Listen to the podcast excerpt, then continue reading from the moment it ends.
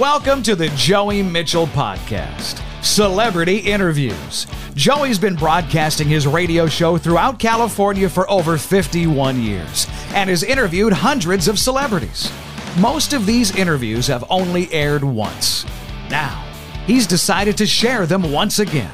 Every week, a new celebrity with a behind the scenes peek into what happened before and after the interview.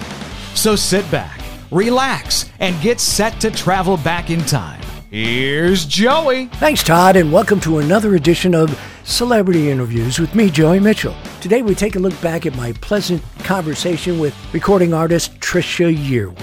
Now, Trisha was born in Monticello, Georgia, the daughter of a school teacher, Gwendolyn Yearwood, and a local banker, Jack Howard Yearwood.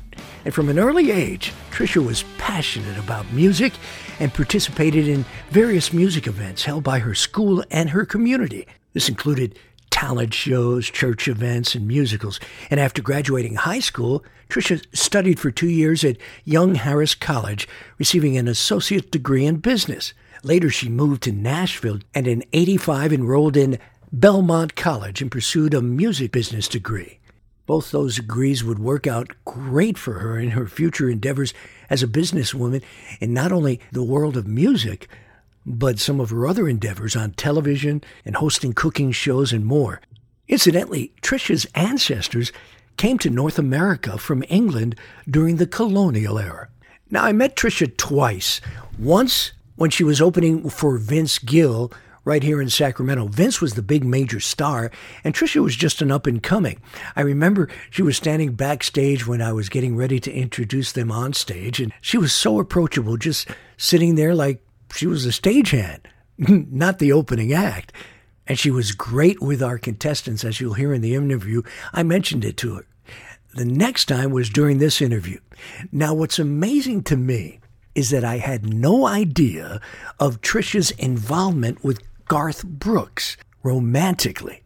Now, I had uncovered the fact that he helped her get into the business because they had made a promise while they were both up and coming artists that if he made it big, he'd help her. But what I didn't know was she'd end up his wife.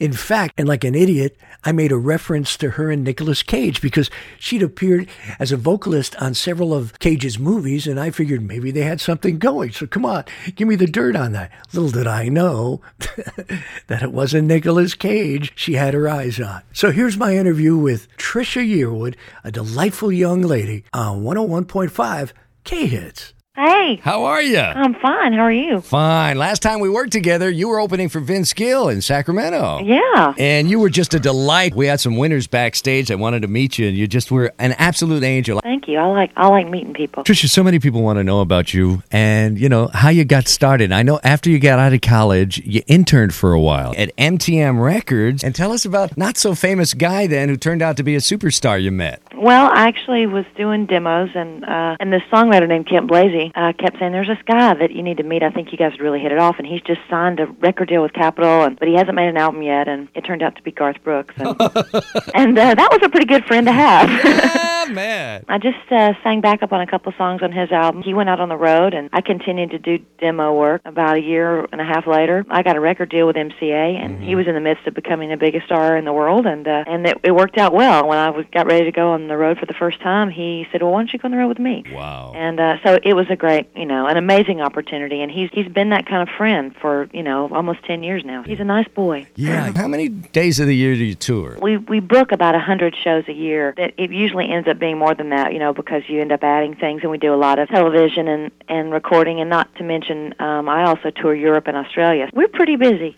What's it like to walk out on stage in a foreign country and have people go nuts? I mean, does that blow your mind? Yeah, it does. It's really taught me how small the world really is, and it's been amazing, especially to walk out in, in countries like Switzerland or Germany, where English is not the most common language, and a lot of people are listening to your music that don't speak English. It always blows my mind that they somehow get something out of the music. I'm I'm very very excited. I'm excited about the greatest hits coming out because people have been asking for a long time, and I've always been saying we don't have enough songs. But I, I, I was wrong.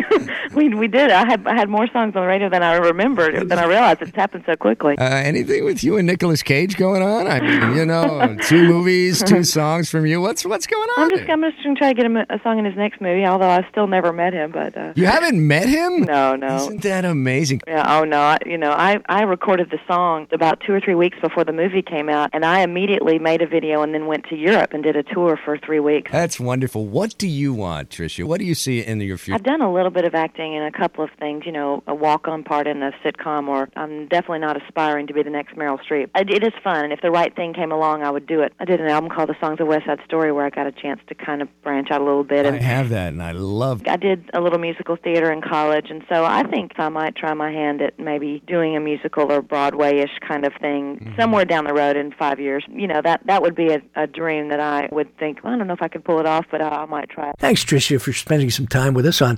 101.5 K Hits. That's all for today's episode of Celebrity Interviews with Joey Mitchell.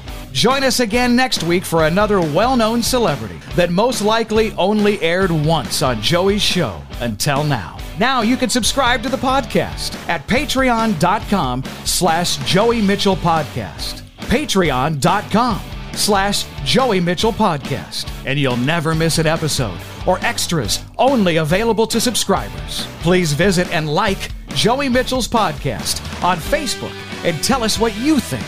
Thanks for listening.